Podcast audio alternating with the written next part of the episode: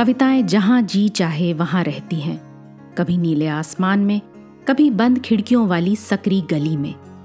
कभी पंछियों के रंगीन परों पर उड़ती हैं कविताएँ तो कभी सड़क के पत्थरों के बीच यूँ ही उगाती हैं। कविता के अलग अलग रूपों को समर्पित है हमारी पॉडकास्ट श्रृंखला, प्रतिदिन एक कविता। कीजिए एक नई कविता के साथ अपने हर दिन की शुरुआत। आज सुनिए कविता नमस्कार दो इसे लिखा अनामिका ने। सुनिए ये कविता उन्हीं की आवाज़ में। नमस्कार दो नमस्कार पानी। कैसे हो? इन दिनों कहाँ हो? नमस्कार पीपल के पत्तों। तुमको बर्फ़ की शक्ल याद है ना? दूर वहाँ पहाड़ की चोटी पर उसका घर था। कभी कभी घाटी तक आती थी। मनिहारिन सी अपनी टोकरी उठाए। दिन भर कहानियाँ सुनाती थी परियों की।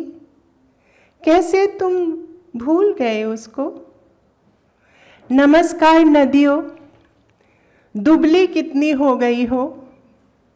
आँखों के नीचे पसर आए हैं साए। क्या स्वास्थ्य अच्छा नहीं रहता?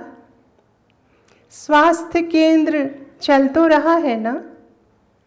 कैसा है पीपल का पेड़ और ढाबा? कई बरस पहले मुझे ट्रेन में एक लड़का मिला था। उसकी उन आँखों में इस दुनिया की बेहतरी का सपना था। क्या तुमने उसको कहीं देखा?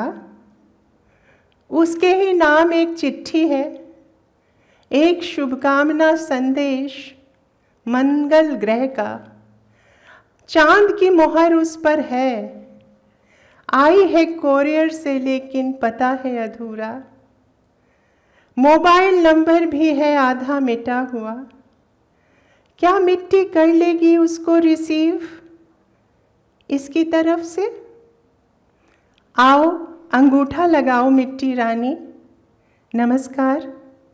अच्छा है, कम से कम तुम हो पीछे पीछे दूर तक मेरे उड़ती हुई।